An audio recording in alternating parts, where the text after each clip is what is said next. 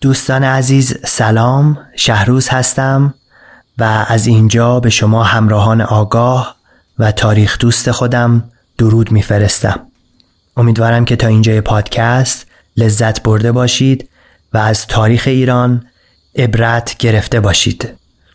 این اطلاعیه در انتهای فصل اول قرار داره تا من به وسیله اون به شما این یادآوری رو بکنم که فصل اول ما هیچ وقت بسته نمیشه همیشه باز هست و همیشه اپیزودهای جدید به اون اضافه میشه. با این توضیح که اپیزودهای جدید رو به مدت دو سه هفته من در بالای پادکست قسمت آخرین اپیزود منتشر شده نگه میدارم تا به حد کافی اطلاع رسانی بشه و بعد از اون که چند روزی اونجا بود اونها رو انتقال میدم به اینجا یعنی به انتهای فصل اول تا همه چیز مرتب و منظم باشه.